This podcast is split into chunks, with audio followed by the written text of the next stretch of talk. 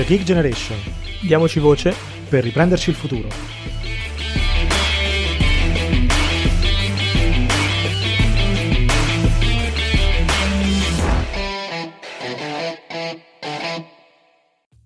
Bentornati a The Geek Generation, il podcast dei giovani e per i giovani per parlare dei sogni, delle speranze, ma anche dei problemi di una generazione, anzi due, nel nostro paese. E oggi siamo di nuovo qui con una puntata solo mio Rick. Ciao Rick. Ciao, ciao a tutti, ciao Mario. Sì, perché appunto oggi eh, vogliamo tornare un attimo a fare un commento su quello che è la situazione, diciamo, eh, di questi mesi per quanto riguarda noi giovani, ma insomma, come sempre eh, cerchiamo di fare, eh, vogliamo appunto fare un commento un pochino eh, contestualizzato, perché in particolare sono usciti due rapporti, due indagini interessanti per quanto riguarda eh, ciò che è successo in termini sociali, diciamo, in Italia in questi mesi di pandemia e in particolare appunto per quanto riguarda la nostra generazione e quindi ci interessava un po' commentarli e eh, insomma, vedere in quest'anno anche eh, di emergenza come si è evoluta la situazione di noi giovani italiani. Quindi lasciate Rick eh, introdurre un po' di cosa parliamo oggi in termini appunto di fonti e di... Sì, sì, diciamo che mh, allora eh, di articoli che attestano il momento di crisi dei giovani ne escono purtroppo uno al giorno, diciamo. Però ehm, in, questo, in particolare insomma c'è un appuntamento a cui è, al quale insomma, chi è interessato alla condizione dei giovani eh, guarda sempre con attenzione ed è l'uscita del rapporto giovani dell'Istituto Toniolo che insomma, esce ogni anno, quest'anno eh, è uscito, ci siamo insomma, dati un'occhiata a quanto viene menzionato, abbiamo trovato alcune cose che nonostante siano cicliche, perché poi insomma ci troviamo a commentare spesso le stesse notizie, però è importante sempre dargli un punto di vista nuovo, diverso, soprattutto alla luce insomma di quello che è accaduto in questo 2020-2021, che insomma eh, devo dire che è stato particolarmente brutto. Dopodiché c'è anche l'indagine Cinergy Eures che comunque ci può dare qualche spunto anche per collegare un po' tutti i discorsi che stiamo facendo e che mh, è importante conoscere perché sempre se vogliamo mobilitarci e comunque fare attenzione a tutta la, la condizione della, delle nostre generazioni è importante partire come sempre da, dai dati e da delle cose un pochino più concrete. In particolare, insomma, adesso introdurremo alcuni temi, il tema della povertà, il tema dei NIT, poi come al solito, insomma, il tema della scuola che sapete ci dà, ci dà sempre da pensare o comunque è sempre al centro di molte delle nostre riflessioni. Cominciamo con il tema della povertà perché insomma la situazione non è rosea. No, esatto, e, come dicevi anche tu giustamente, eh, articoli ne escono spesso e eh, in particolare appunto il tema della povertà è un tema che eh, noi stessi abbiamo toccato fin dall'inizio di The Gay Generation perché eh, qui il discorso è anche un po' di sfatare certi miti che ci sono nel dibattito pubblico e lo facciamo appunto partendo anche qui da statistiche precise. Eh, qui sono, i, i, dati, diciamo, sono dati che riguardano la situazione attuale, ma anche quella poi Covid in realtà, eh, perché già nel 2019, quindi eh, in tempi non sospetti, è bene comunque ricordarlo, la fascia di popolazione, in particolare per quanto riguarda le famiglie, quindi eh, le famiglie più giovani, quindi eh, con personale di riferimento, chiamiamo così, under 35, erano quelle maggiormente colpite dalla povertà. Quindi il 9% in Italia quindi parliamo di Italia, non parliamo di Africa subsahariana, eh, una famiglia su 10 eh, delle under 35 erano in povertà assoluta, mentre solo il 5% delle famiglie over 65, eh, over 65, eh, erano in povertà assoluta. Quindi parliamo di un'incidenza che è doppia, eh, da eh, appunto famiglie più giovani a famiglie meno giovani. E questo si ritrova anche, di nuovo, cito il rapporto Tognolo,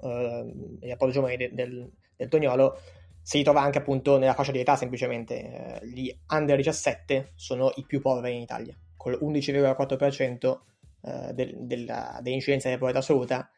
mentre solo il 4,8%, solo tra virgolette, ma comunque il 4,8% degli over 65 eh, sono in povertà assoluta. Quindi senza andare a, eh, a insomma, eh, infognarsi, diciamo così, sui dati singoli, sulle statistiche, sulle percentuali è comunque un discorso eh, importante da fare. È drammatico come discorso pensare che eh, dei giovanissimi siano già in stato di povertà assoluta ed è importante da fare appunto come dicevamo perché troppo spesso vediamo una retorica a livello di mass media, a livello di comunicazione che vorrebbe il contrario quasi. E qui eh, di nuovo io non voglio eh, apparire, diciamo, scontri generazionali perché non è questo il tema, cioè comunque anche il 5% di povertà assoluta dei più anziani, tra virgolette, è un tema gravissimo, però sarebbe bene affrontare quindi questo tema partendo dall'analisi corretta della situazione, ossia a oggi in Italia la fascia più colpita dalla povertà è quella giovane. E questa è una cosa drammatica non perché i giovani siano più importanti degli anziani, assolutamente, ma perché vuol dire che non stiamo, come diciamo sempre, non stiamo pensando al futuro. Perché se chi eh, sarà il futuro dell'Italia è già oggi eh, la fascia più colpita dalla povertà, ovviamente credo che sia facile capire che eh, questo è un campanello allarme non solo sul presente ma anche sul futuro e comunque ovviamente senza arrivare a casi di povertà assoluta come questi, in generale, eh, di nuovo il rapporto Tognolo eh, ci mostra come in particolare quest'anno di pandemia la condizione socio-economica, quindi appunto lavoro stabile o comunque avere un lavoro, ha influito ancora di più che negli altri anni sul, sui progetti di fecondità, si dice, quindi sulla scelta delle famiglie, delle coppie di, di avere un figlio. E di nuovo questo è un campanello allarme pesantissimo, quindi parliamo di una situazione, ripeto, eh, drammatica che andrebbe affrontata a livello anche di mass media in modo diverso da come la, da come la si affronta, diciamo. Sì, dovremmo essere anche noi i primi, insomma, a renderci conto di questa cosa, perché la narrativa ehm, principale quando si pensa alla povertà è quello dell'anziano che rovista nel cassonetto, probabilmente dovremmo anche far girare un po' di più immagini strappalacrime del giovane che rovista nel cassonetto, non so se magari può aiutare per, per quantomeno sollevare questa questione che comunque è importante. Come hai detto già te, non è una questione di fare uno sconto generazionale, però è una questione di raccontare la realtà per quello che è. E oggi la realtà, i dati ci mostrano questo. Um, parlando insomma delle misure di sostegno alla povertà, ne abbiamo parlato tante volte, mi ricordo tanti interventi che abbiamo fatto con Tortuga, per esempio quando abbiamo discusso del reddito di cittadinanza, sul fatto che comunque con misura di sostegno in realtà un po' ha funzionato, ma l'architettura generale comunque aveva qualcosa diciamo che non andava. Adesso non torniamo sull'argomento, potete recuperare gli episodi passati di Tortuga Bay se vi interessa, perché insomma è stato decisamente interessante e stimolante parlarne, ma eh, comunque possiamo citare il ricorso a queste misure eh, o comunque ehm, diciamo la, la, presenza di queste misure contestualmente a questo eh, periodo buio di povertà che viviamo per capire un po', un po', come indicatore per cercare di eh, dare un po' un quadro di quella che è la situazione. Se andiamo a vedere nel rapporto Toniolo, per esempio, nel 2020 ci viene citato che il 53,6% dei giovani, quindi insomma tantissimi, di famiglie in presenza di sostegno alla povertà hanno rinunciato a un trattamento medico. Quindi cioè, vuol dire che una persona in difficoltà economica ha visto un sostanziale peggioramento della sua vita perché ha dovuto rinunciare a un trattamento medico, insomma, non da poco, eh, magari anche problemi importanti. Quindi quello che ci preme un po' sottolineare è il fatto che quando parliamo di questioni economiche, che parliamoci chiaro, non è mai eh, ispirante e piacevole parlare di cose economiche, no? Perché comunque uno può pensare che ci, ci rifacciamo i numeri, le percentuali, sono cose noiose, però in realtà sono cose che poi parlano della vita di tutti i giorni delle persone e non esiste questa dicotomia che abbiamo visto più e più volte in quest'anno relativamente al Covid, ma in generale, cioè una dicotomia tra o sostieni la vita o sostieni l'economia. In realtà un paese occidentale serio, che insomma com- come è l'Italia e come ambisce a diventarlo sempre di più, eh, dovrebbe poter sostenere entrambe, in, insomma, perché sono strettamente connesse, l'abbiamo visto quest'anno più di tutti gli altri anni. Esattamente, e questo è veramente un tema centrale, perché sì, come dicevi tu appunto,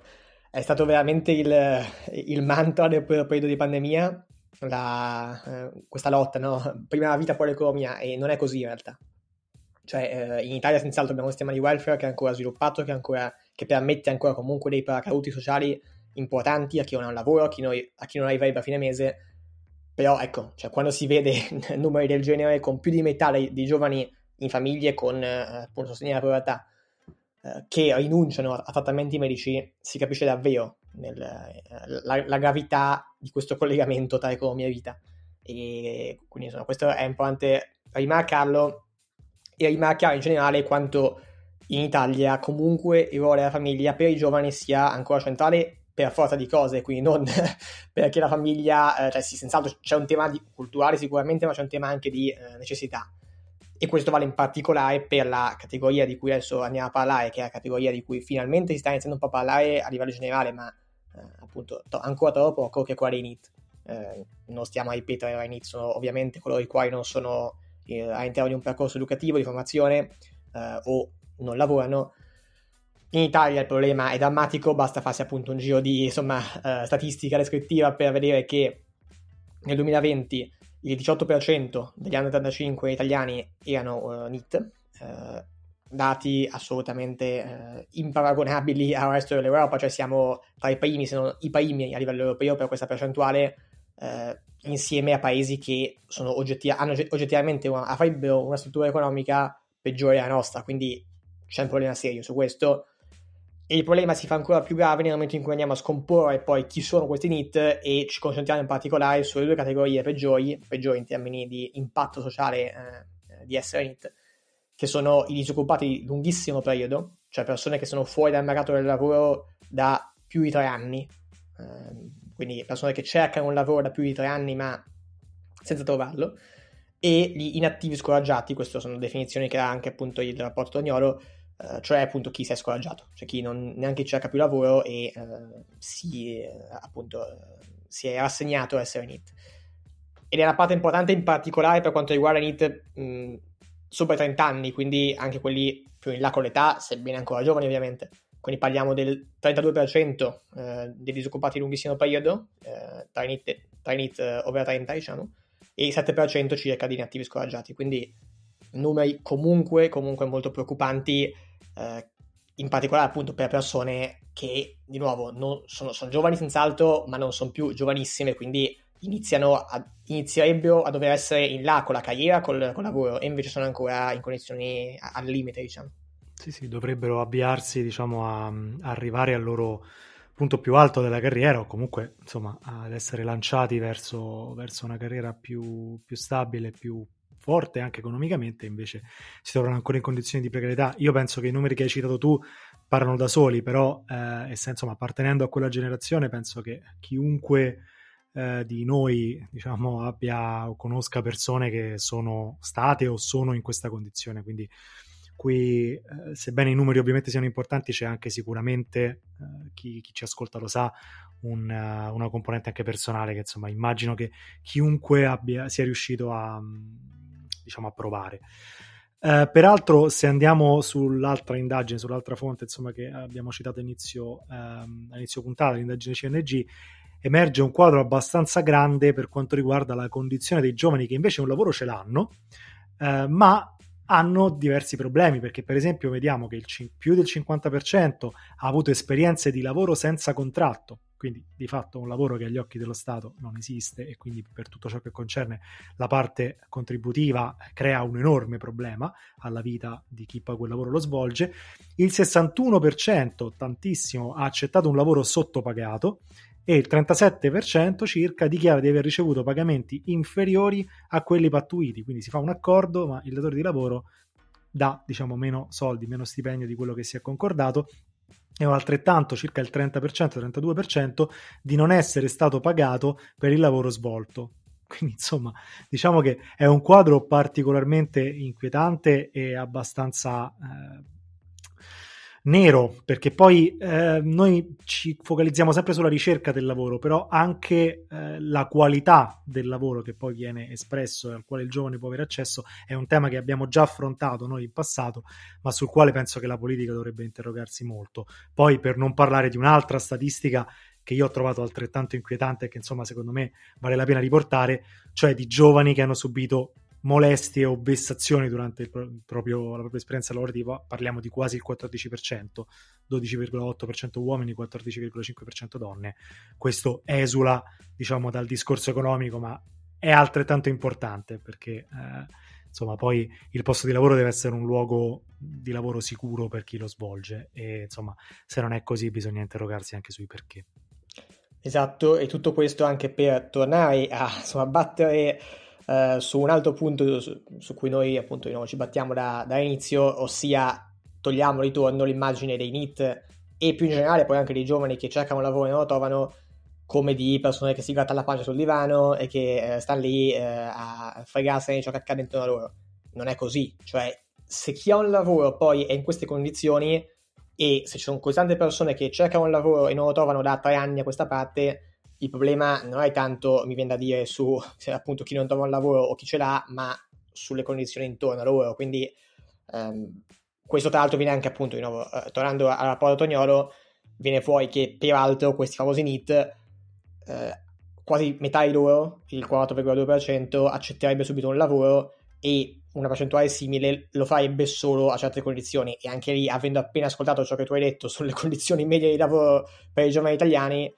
capiamo anche la titubanza. Eh, tra l'altro, se poi andiamo a controllare, e qui di nuovo sempre a Paolo Tognolo, eh, quali sono le condizioni che poi spiccano maggiormente come appunto quelle che eh, un, giovane vorrebbe eh, vedere prima di accettare il lavoro, sono la remunerazione, e mi sembra scontata come cosa. Eh, in Italia ci stiamo abituando come paese a stipendi che sono assolutamente eh, vergognosi e qui, mh, come diciamo sempre, il tema non è la lotta eh, lavoratori contro aziende, il tema è un costo del lavoro a livello di tasse, a livello di eh, appunto imposte che è altissimo. Questo è un, è un, tema che diciamo sempre e che continueremo a ripetere. Un altro tema che eh, conta per i giovani è la distanza dalla casa e qui eh, immagino già la, la, la, solita retorica della lontananza da mamma, eh, quindi da, dalle lasagne della mamma e, e insomma, la solita retorica, attenzione perché è troppo facile così, cioè c'è anche un altro tema importante, ossia il fatto che lavorare distanti da casa comporta dei costi aggiuntivi spesso, tanto che, di nuovo, per andare in un'altra parte del rapporto, ma in cui si parla eh, di eh, progetti dei giovani che vengono frenati dalla pandemia o che vengono frenati comunque dalle condizioni economiche, il motivo principale che eh, frena i giovani dal lasciare la casa dei genitori è, guarda un po', l'impossibilità di sostenere le spese di una casa. Eh, e ricordiamo che secondo l'indagine invece del CNG, del Consiglio Nazionale dei Giovani, circa metà di loro vive ancora nella casa dei genitori. Però lo fanno appunto in tanti anche perché non riuscirebbero a sostenere le spese di un'altra casa. Quindi non è sempre solo di nuovo un discorso di eh, attaccamento alla casa dei genitori o alla famiglia, cioè ci sono discorsi anche molto più, eh, come dire, eh, sostanziali e eh, economici importanti. Però. Certo, e poi insomma ci, ci chiediamo anche perché poi eh, i giovani, magari anche giovani coppie che vogliono comunque mettere su famiglia, magari insomma che hanno nella, nelle prospettive anche di, di, avere un figlio o qualcosa del genere, insomma in queste condizioni mi sembra abbastanza difficile. Al di là di questo tema, che comunque è un tema che mi sta particolarmente a cuore, andiamo avanti perché nel rapporto, sempre nel rapporto Toniolo, si descrivono comunque i risultati di una ricerca che è stata svolta sulla soddisfazione personale, quindi insomma sulla qualità potremmo dire no, della, della vita delle persone su un campione di NIT e non NIT e i risultati insomma sono abbastanza netti perché in tutte le domande che sono state fatte in questo eh, rapporto la soddisfazione media per i NIT è inferiore a quella di non NIT, in particolare per le categorie di disoccupati che sono di lunghissimo periodo, quindi quelle che abbiamo descritto prima, oltre i 36 mesi. Un po' meno per gli inattivi scoraggiati, tra i quali però ci sono anche quelli che sono definiti come disinteressati, cioè le persone che ormai diciamo, non, non, sono più interessate a cercare lavoro. I risultati simili eh, riguardano la soddisfazione finanziaria, perché insomma più del 75% dei NIT di questo aspetto si dichiara eh, per nulla o poco soddisfatto. E mi viene da dire, con i numeri che abbiamo visto all'inizio sulle retribuzioni, eh, non mi stupisce, no? No, esatto, e, però di nuovo, eh, ormai purtroppo siamo abituati a sentire cose del genere è importante secondo me appunto commentarle e come stiamo facendo adesso perché di nuovo cioè eh, impariamo a dare il peso giusto alle cose. Qua si parla di soddisfazione personale quindi è un qualcosa che colpisce profondamente la persona a livello psicologico. Quindi eh, non è una cosa da poco. Di nuovo non è una questione di starmene sul divano a guardarmi Netflix è una questione di non essere soddisfatto della mia vita. Eh, in IT sono quasi un quinto dei giovani italiani è grave se un quinto dei giovani italiani è profondamente meno soddisfatto degli, altro, uh, degli altri quattro quinti, eh, perché vuol dire che stiamo rischiando di perdere una gran parte della generazione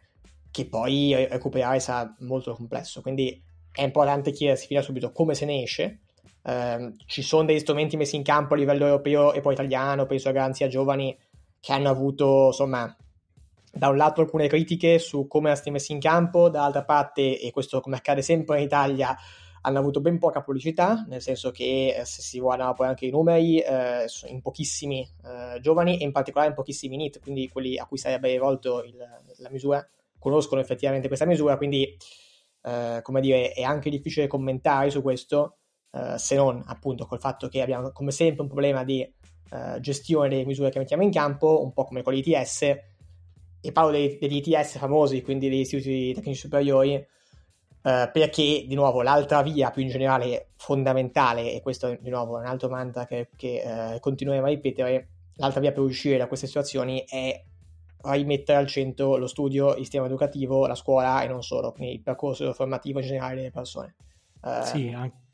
anche di questo si parla, diciamo, nel, nel rapporto. Eh, insomma, gli inattivi scoraggiati sono circa il 7% di chi non ha neanche un diploma e solo l'1% di chi ha una laurea, eh, più di metà dei quali rientrano invece tra i disoccupati di breve periodo. Ehm, poi, rifacendoci sempre a quelle categorie che abbiamo citato prima, i disoccupati invece di lunghissimo periodo sono la categoria principale di chi non ha un diploma, il 25%, e rappresentano l'11,3% di chi è laureato. Quindi, insomma, anche qui un dato preoccupante, secondo me. Non so quale dei due è più preoccupante, forse quello sulla laurea un po' mi, mi preoccupa perché parliamo di gente insomma, con, una, con una grossa formazione. E questo quindi ci porta a un altro tema fondamentale che analizzato da, nel rapporto, cioè la scuola in tempo di pandemia. Ne abbiamo un po' parlato nelle scorse puntate, insomma, durante l'anno di pandemia, un po' abbiamo parlato di scuola in termini sanitari, un po' gli esperimenti didattici della DAD, cerchiamo di tirare un po' una linea su tutto quello che è successo. Sì, no, molto velocemente, anche perché poi appunto, di nuovo, il tema qui non è suonare i numeri, ma più che altro fare un quadro generale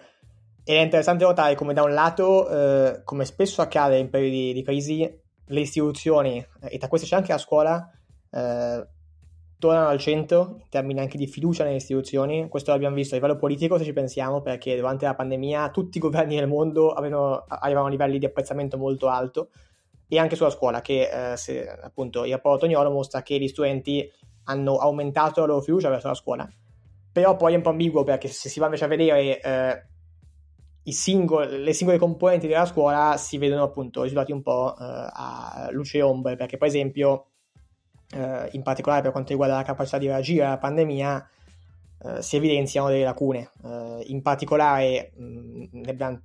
spesso parlato, anche qui c'è il tema della DAD, della didattica a distanza, e qui ora, se, insomma, eh, i nodi vengono al pettine, mi viene da dire, perché eh, dopo appunto ormai un anno di DAD, anzi anche di più, più di metà degli studenti sembra non essere d'accordo con l'idea che la DAD si sostituisca in toto alle elezioni in presenza e invece il 41%, quindi una percentuale più consona, ritiene che si deve integrare alle elezioni in presenza. Quindi c'è in generale uno scetticismo eh, e un clima insomma, di accoglienza fredda verso la DAD eh, che secondo alcuni dovrebbe essere usato solo in caso di diciamo, necessità, mettiamola così, Peraltro questi dati vengono anche rispecchiati da quelli de- dei studenti universitari, quindi per dire che eh, di nuovo abbiamo avuto un anno difficilissimo a livello scolastico e universitario, con risultati che sono eh, insomma che hanno mostrato quando siamo ancora indietro a livello anche tecnologico sulla scuola e sull'università. Sì, sai, bisognerebbe un po' interrogarsi appunto sui motivi eh, che sono, possono essere insomma, più svariati. Uno dei principali, senza dubbio, è il tema della dotazione tecnologica, che insomma riguarda sia le famiglie, perché appunto secondo il 54% la DAD eh, prevede strumenti che non tutti hanno a disposizione, ne parliamo sempre, no? Il digital divide, eh, sia in termini proprio infrastrutturali, sia in termini eh, insomma di accessibilità alle nuove tecnologie, eh, che poi gli istituti scolastici, perché insomma eh, diciamo eh, l'unico voto insomma, sotto il 6 delle varie componenti scolastiche dato proprio alla dotazione tecnologica. E, ehm, e, poi appunto c'è anche un punto sull'effettiva, questo lo ripetiamo sempre, capacità poi degli insegnanti di utilizzare questi strumenti digitali. Eh, meno del 50% infatti pensa che gli insegnanti siano stati in grado di servirsi adeguatamente della dotazione tecnologica, questo per molteplici motivi, un po' perché la formazione di questi insegnanti eh, di fatto è stata in passato su questi strumenti praticamente zero, eh, rimandata insomma al, al, buon cuore e alla capacità di aggiornarsi del singolo insegnante, sia poi appunto alla, alla possibilità effettiva di, di possederli questi, questi strumenti. Sì, insomma, è,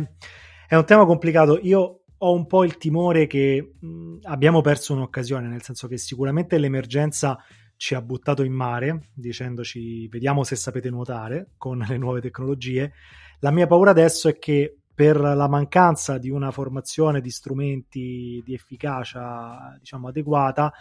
si pensi un po' ad accantonare quelli che invece potrebbero essere i reali benefici di, di strumenti di questo tipo con la scusa del non hanno funzionato, ma poi le motivazioni per cui non hanno funzionato non sono insite negli strumenti, o meglio, non solo. Insomma, ho, ho un po' questo timore, spero che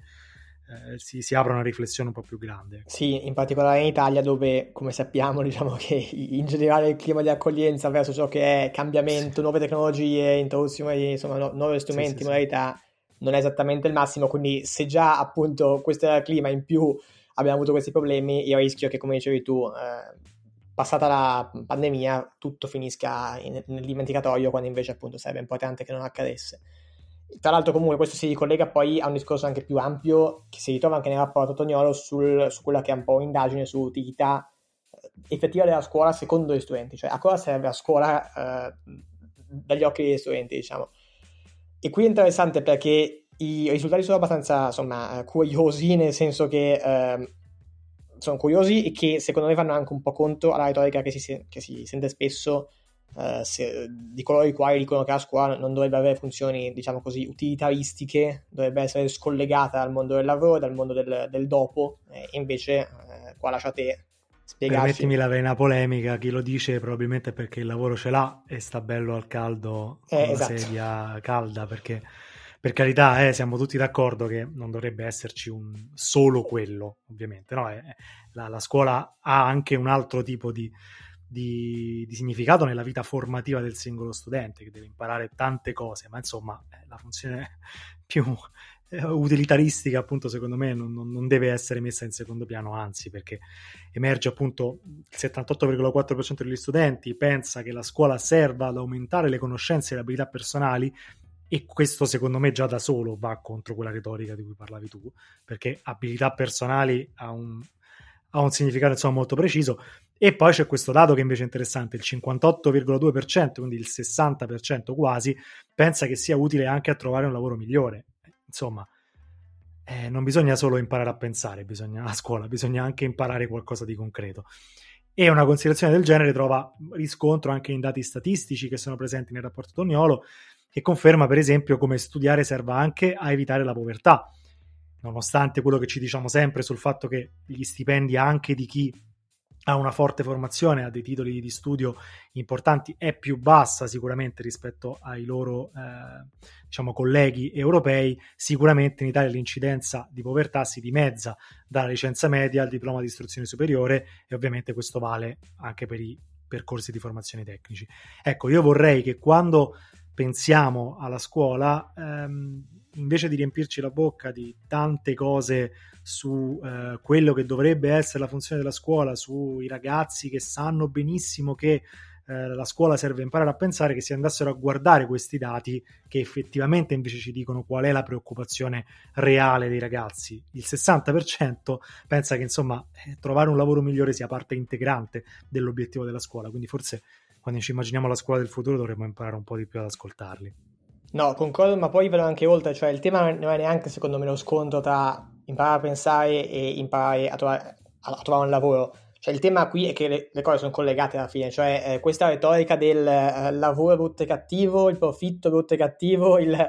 lo stipendio, i soldi, contro invece l'evasione intellettuale, no? Che cioè, è una retorica sbagliata perché alla fine trovare un lavoro migliore, in particolare nel mondo di oggi dove eh, il lavoro è sempre più orientato verso competenze specifiche, eh, appunto si pensa a tutto quello che è eh, le competenze digitali, eccetera, eh, e non è più quindi il lavoro di un tempo, eh, tra virgolette, più, diciamo così, analogico. Eh, in questo mondo cioè, è fondamentale capire la connessione tra il, una scuola che funzioni e, e una scuola che quindi to- aiuti a trovare un lavoro e l'idea invece appunto della scuola come scollegata, come qualcosa di avulso, è assolutamente fallimentare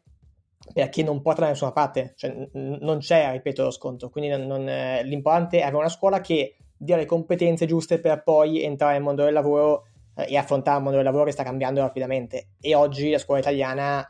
sinceramente, ha grandi lacune da questo punto di vista perché secondo me è, an- perché è ancora ancorata a quella visione, a una visione appunto di scontro no, tra per esempio tra materie scientifiche e materie umanistiche, che è uno scontro sinceramente superato, eh, lo vediamo anche nei programmi che andrebbero, eh, lo diciamo sempre, eh, andrebbero pesantemente aggiornati, cioè eh, ci sono tante cose che andrebbero riviste e che invece con questa cosa, appunto, questa retorica che continuiamo a ripeterci, eh, rimangono come sono e lasciano fermo al Novecento, se, se, basta, eh, il sistema scolastico italiano.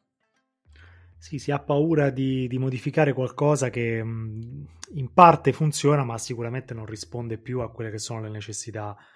del, del mondo di oggi, lo ha dimostrato. E la cosa che ecco, mi turba un po' è che si fa sempre il dibattito su le grandi idee no? certo. eh, generiche, filosofiche, che per carità va anche bene, però insomma mi piacerebbe che parlassimo di qualcosa un po', di un po più concreto, cioè quando andiamo a riformare eh, i programmi scolastici, come vogliamo farlo? Perché da una parte e dall'altra, eh, io ce l'ho sia con quelli che mi dicono togliamo il latino dalle scuole e quelli che mi dicono mettiamo eh, non so, più ore di, di, greco anche al liceo scientifico. Adesso sto, sto, dicendo cose a caso perché sono entrambe posizioni basate sull'ideologia, sul niente. Cioè, mi piacerebbe andare a misurare un pochino di più. Comunque, questo è un tema molto ampio che non è il caso di aprire a fine puntata, quindi magari ci dedichiamo un episodio a parte. Però ecco, eh, è stato importante insomma snocciolare questo rapporto che, eh, ripetiamo, insomma, eh, potete, potete, anche voi trovare eh, trovate in, in libreria, il rapporto Giovani 2021 dell'Istituto Toniolo, eh, anche l'indagine Cinegi Eures trovate riferimenti invece online. Insomma, è importante per chi vuole parlare di queste tematiche leggerselo e capire un pochino meglio di cosa stiamo parlando, cioè qual è sia la percezione reale dei giovani, perché poi troviamo spesso molta gente che parla per noi, no? Cioè persone che certo. pensano di sapere eh, bene quello che, quello che vogliamo e invece poi è in questi rapporti, in queste indagini che un pochino emerge quello che veramente la nostra generazione pensa e le cose di cui concretamente è preoccupata e anche insomma perché eh, andare poi veramente a snocciolare eh, la situazione la realtà per quella che è ci mette anche a riparo da una certa propaganda che in un modo o nell'altro ci vuole sempre o molto pigri o ricchi e svogliati e pronti a spendere i loro tantissimi soldi incavolate su internet. Abbiamo visto oggi, insomma, che la realtà è ben diversa. Purtroppo, aggiungo, perché insomma ci piacerebbe a tutti quell'immagine. Assolutamente sì. Va bene, io insomma vi rimando ai prossimi episodi, insomma torneremo anche con le rubriche delle nostre voci già dalla prossima settimana, avremo eh, insomma modo di, di riscoprire alcune nuove realtà. Eh, seguiteci insomma su Spotify, su Apple Podcast, su Instagram, su Facebook, i riferimenti ormai li riconoscete tutti quanti. Mandateci come al solito anche le vostre impressioni, le vostre opinioni, se pensate che tutto quello che abbiamo detto oggi in qualche modo rispecchi la vostra situazione, se pensate che invece eh, non, è, non, è, così e vi riconoscete in qualcos'altro, ci fa sempre, sempre piacere avere una prospettiva diversa e la vostra opinione. Vi ringrazio, vi do appuntamento al prossimo episodio e ricordate, diamoci voce per il futuro.